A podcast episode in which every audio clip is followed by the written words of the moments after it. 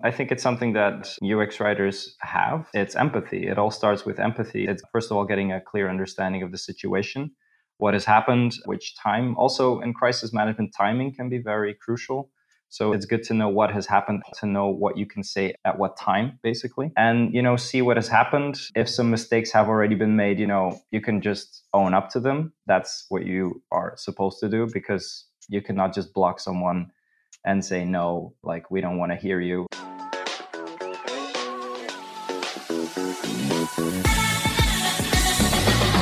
This is Writers in Tech, a podcast where today's top content strategists, UX writers, and content designers share their well kept industry secrets. Hello, hello, hello, and welcome to Writers in Tech, a podcast brought to you by the UX Writing Hub. Check us out, Google us.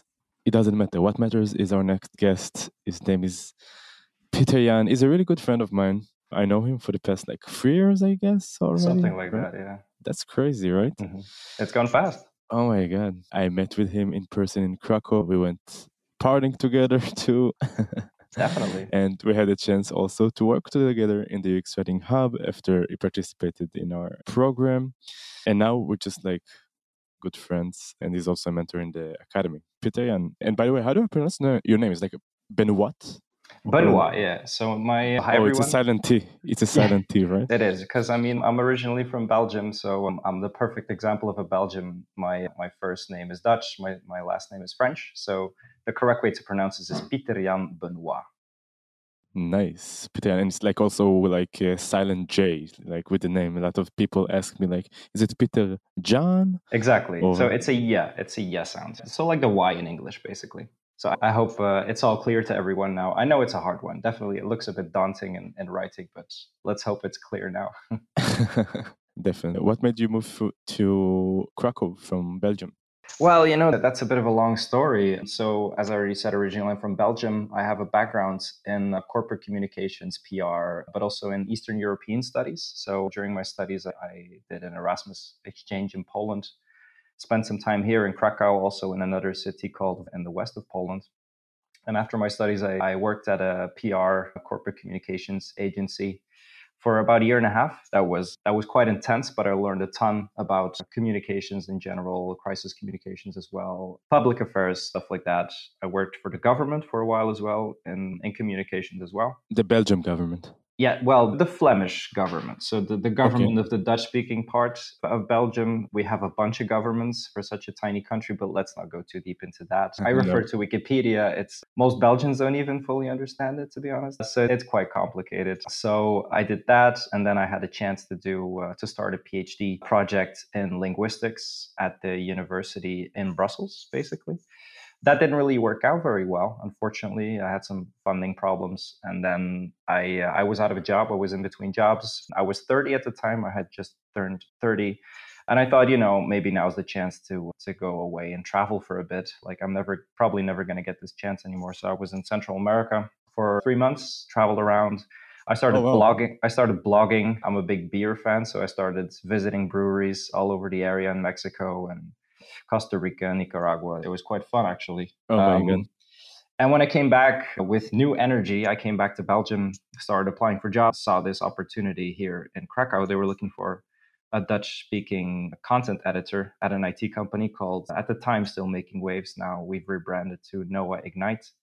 And that was uh, three and a half years ago. And then I've been here over three years now already and it's been it's been really great. Also because indirectly it brought me into ux writing because anya who we both know who also works for the ux writing hub she's my colleague. Her desk is right next to me one morning she came in and she put this blue book on her desk called microcopy from uh, Kinneret Yifrah. and i thought well what's this? Like this looks interesting. And i read the book i got hooked and i never looked back. And now i'm on this podcast talking to you That's amazing. That's amazing. Yes, it's been so amazing like to work with Anya and you're very professional and your background in uh, content editing kind of make you understand UX writing on a deeper level. I'm not sure why, but it feels like you understand like the idea of UX writing on a deeper level and that's why I really loved working with both of you, to be honest. That's great. I mean, that's that's uh, very happy to hear that. But I think definitely the background, like in in communications and PR, definitely helped, and maybe also Mm-hmm. crisis communications because it really makes you realize the full impact that words can and and also if you add this user journey bit it's not really just pushing like like marketing uh, messaging or or copywriting but it's really trying to create this dialogue between a product and the user that was for me- right? sorry Some kind of a product narrative, right? Exactly, exactly. And that was just a whole new angle of, of writing copy, basically. And that was something that I got really excited about. That's also why I joined the UX Writing Academy already over two years ago, already as well. Yeah. Yeah, yeah. I think you were in like the second cohort Yeah. or something. Now, now we're like at 12, 13, something like that. Something like that. Yeah, exactly. Crazy. About your background in, in crisis management, so that's something I'm fascinated about because, like, in the UX Writing Hub, we have some crises from time to time, as you probably know. You know, we have the largest community in the world for writers in tech, or arguably the largest, whatever. Mhm. But but we have some crises over there from time to time. You know, like stuff about politics and stuff about like you know, words can have such a huge impact, and the community, I would say, it's it, it might be a bit sensitive also to Mhm. to words, and I understand, I get that, right? Yeah, yeah, definitely, definitely. And I mean, yeah, it was, it has been interesting to like observe how your community has grown over the past couple of years. But yeah, uh, as you always say, right, Yuval, with great power comes great responsibility. So, so you need to, you need to take some kind of stance, and it's a lot of work, especially in online community, and uh, also with everything that has been happening the past couple of years in the world, the, the, all the different movements that have started. Yeah, sometimes discussions will go in a certain direction, you know, and then and then you need to watch out uh, not only what you say, but also who you give access, who whose comments you block, uh, how you manage certain things. I mean, I have a bit of experience. I'm not the the biggest uh, expert, I would say, but I mean, I'm I'm sure. Well, as we both know, it was great to be involved in those discussions and, and to help out every now and then.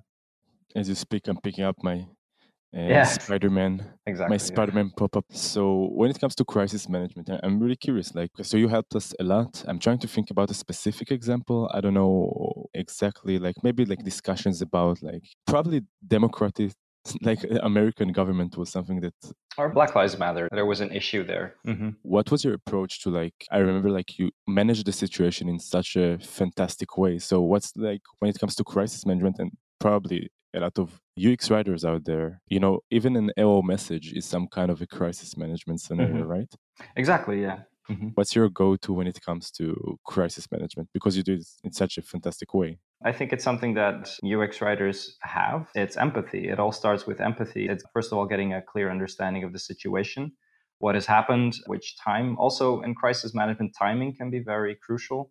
So it's good to know what has happened at which point, to know what you can say at what time, basically, and you know see what has happened. If some mistakes have already been made, you know you can just own up to them. That's what you are supposed to do because you cannot just block someone and say no like we don't want to hear you like that's only going to have bad repercussions it's normal like it's normal people make mistakes the bad thing is not owning up to them Yes. so so i would say definitely empathy and and also timing and also make sure to react quite quickly and if you were not able to react quite quickly try to try to buy some time. Just for example if in the facebook group say something like you know we're going to turn off comments now for a second but we're going to be reviewing this uh, this conversation and we'll get back to Right. all of you you know so and then that's every exactly what we did, right? yeah yeah exactly so so then people know that you're working on it and that you're taking their opinions and, and you're taking that conversation seriously which is very important That's that was brilliant, right? So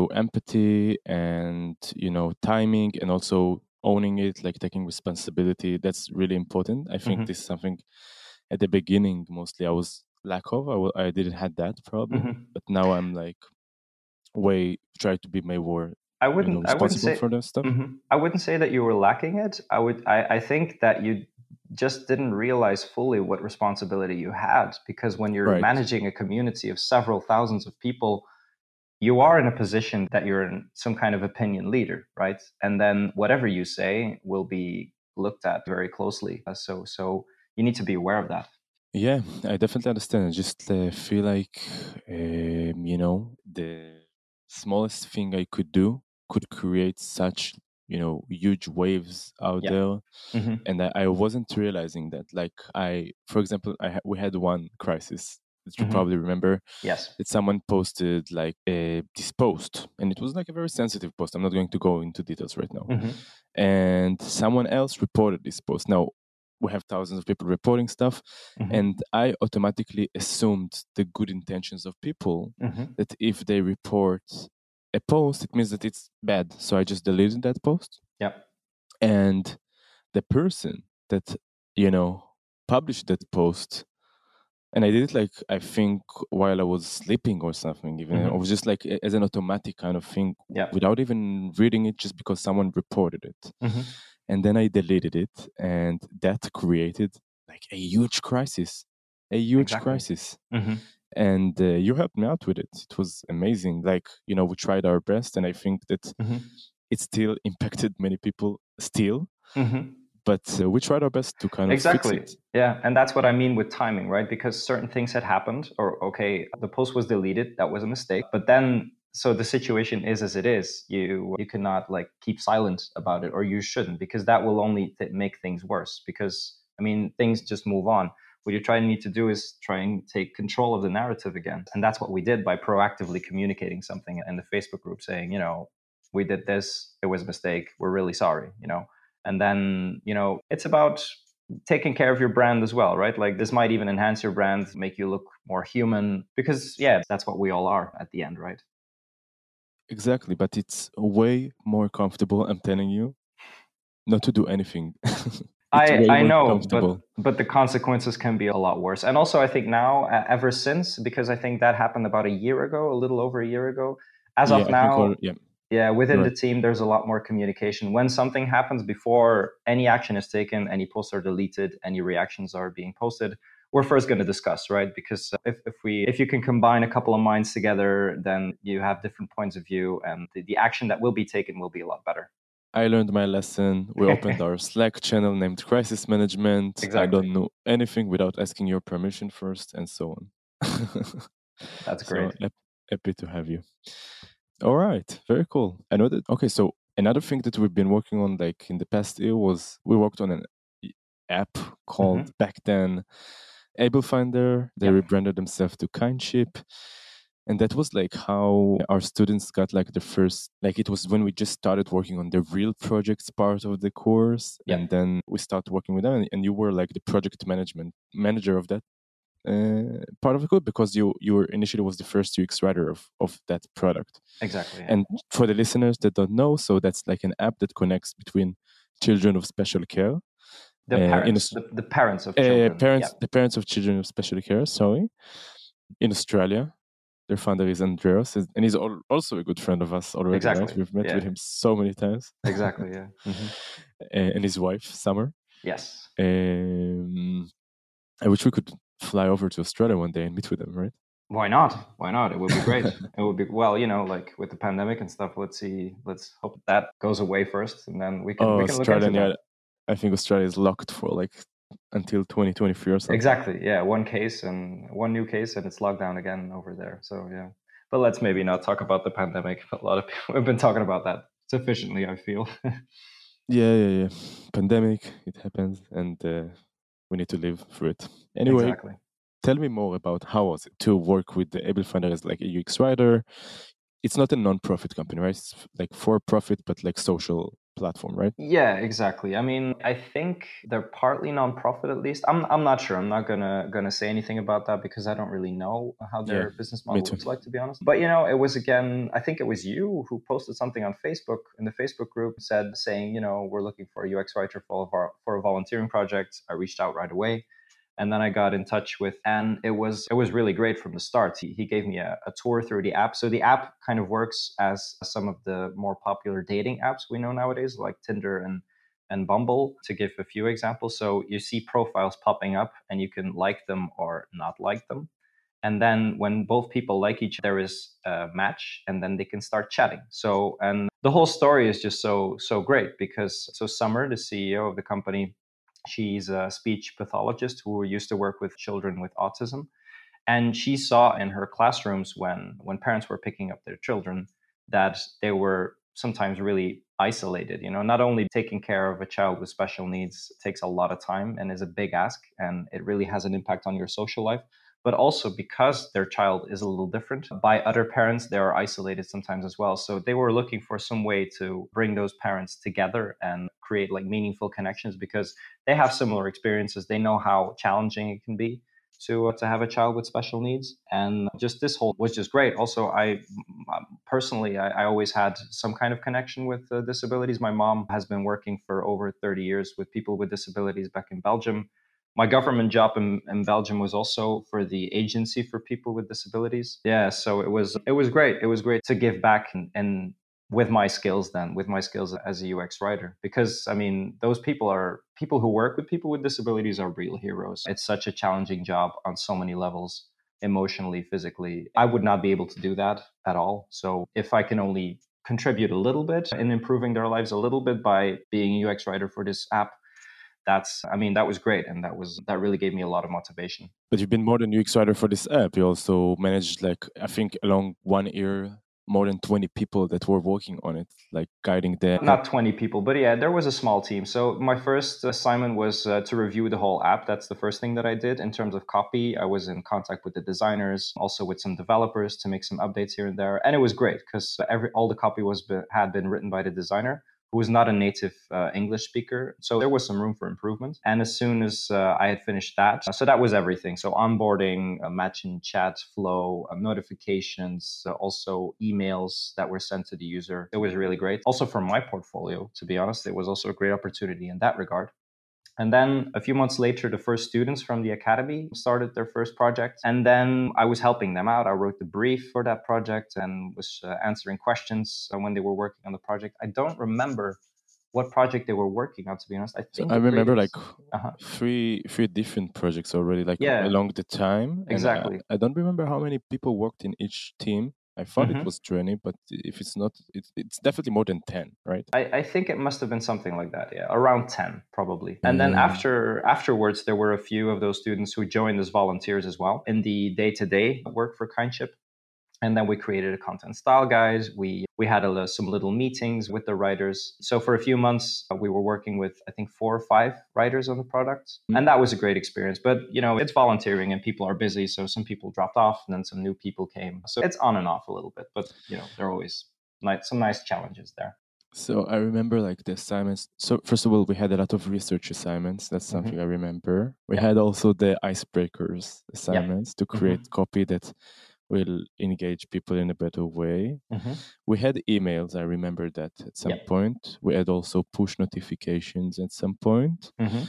We had research for dating apps. So people were like doing research on Tinder, Bumble, and so and privacy. That was actually, in my opinion, the most right. Inter- that was the most interesting one because as the product evolved, we started to understand that privacy is actually the reason why the target audience, the parents, were coming to the app because there are groups on Facebook, on Instagram of communities of, of parents of children with a disability.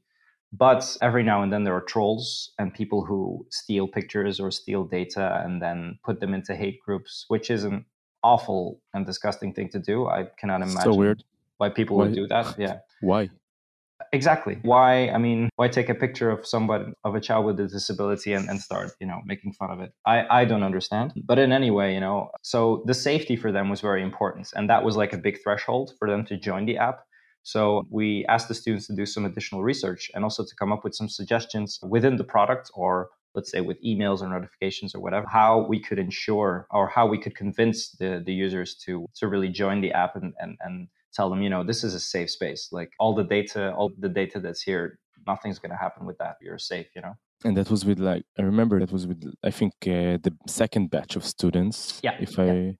Uh, so what was the outcome of that specific project, for example? Like uh, it was eventually implemented in the product, uh, I assume, and do yeah, you have like so, the metrics and the impact of it or, uh, or not, not really. No, no, not really. I know that the research outcomes have been, I mean, they have been discussed and uh, also in the different teams. So there were different teams for different flows within the Correct. product and they were looking for certain things to add certain functionalities and i know some things have been added. So for example to make your child anonymous to make your picture blurry also i think there is a functionality that you're not able to make screenshots. So those are all things that really support that message of safety and, and, and privacy. And they're based on like the, the privacy research i assume? Yes yes exactly. That's awesome. Yeah, yeah really cool. And that's only from like one out of like few projects. Uh, yes, exactly. And that's something that proved me that like a team of writers mm-hmm. uh, could create such a huge impact on like a digital experience. Like a team that is like focused only for like one month. The real mm-hmm. project part is only one month, but if all of them are focused towards the same direction, and mm-hmm. you know, they have someone that create focus for them, and in that case, by the way, it was you. So you know, you wrote the brief and uh, you you were the touch point with able finder slash kindship. Mm-hmm. so that was definitely you. We also use the briefs that you've created as a template for right, the yeah. next brief. So you know they were really good. That's great. Happy to hear. Thanks. Taught me how like a team of writers that are focused for only one month and even mm-hmm. if it's like not their full-time thing but like something that they're doing for a few hours a week mm-hmm. yep. could be life changing exactly. for many people. Yeah, and I mean that's also the whole real life project thing is the real asset of the Academy of the UX Writing Hub. I think. I mean, it's not only learning and not only working on your projects, a fictional project, but then also getting some real life experience and communicating with clients and and uh, working as a team. And so I, I, think that is definitely a great aspect of, of the course.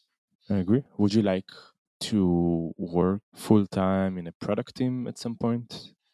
Maybe who knows? You know like right now in my job i i really i'm really enjoying myself and i still have the feeling that i can still grow and that i can make uh, things happen because uh, my company is an it consultancy company and me and anya we've been pushing a lot to like we've been pushing a lot to offer ux writing as and i mean we have had a few projects which is really great. I know uh, galina from she did it for like a bank or something like that and now she works at that bank. And uh, sorry who was that?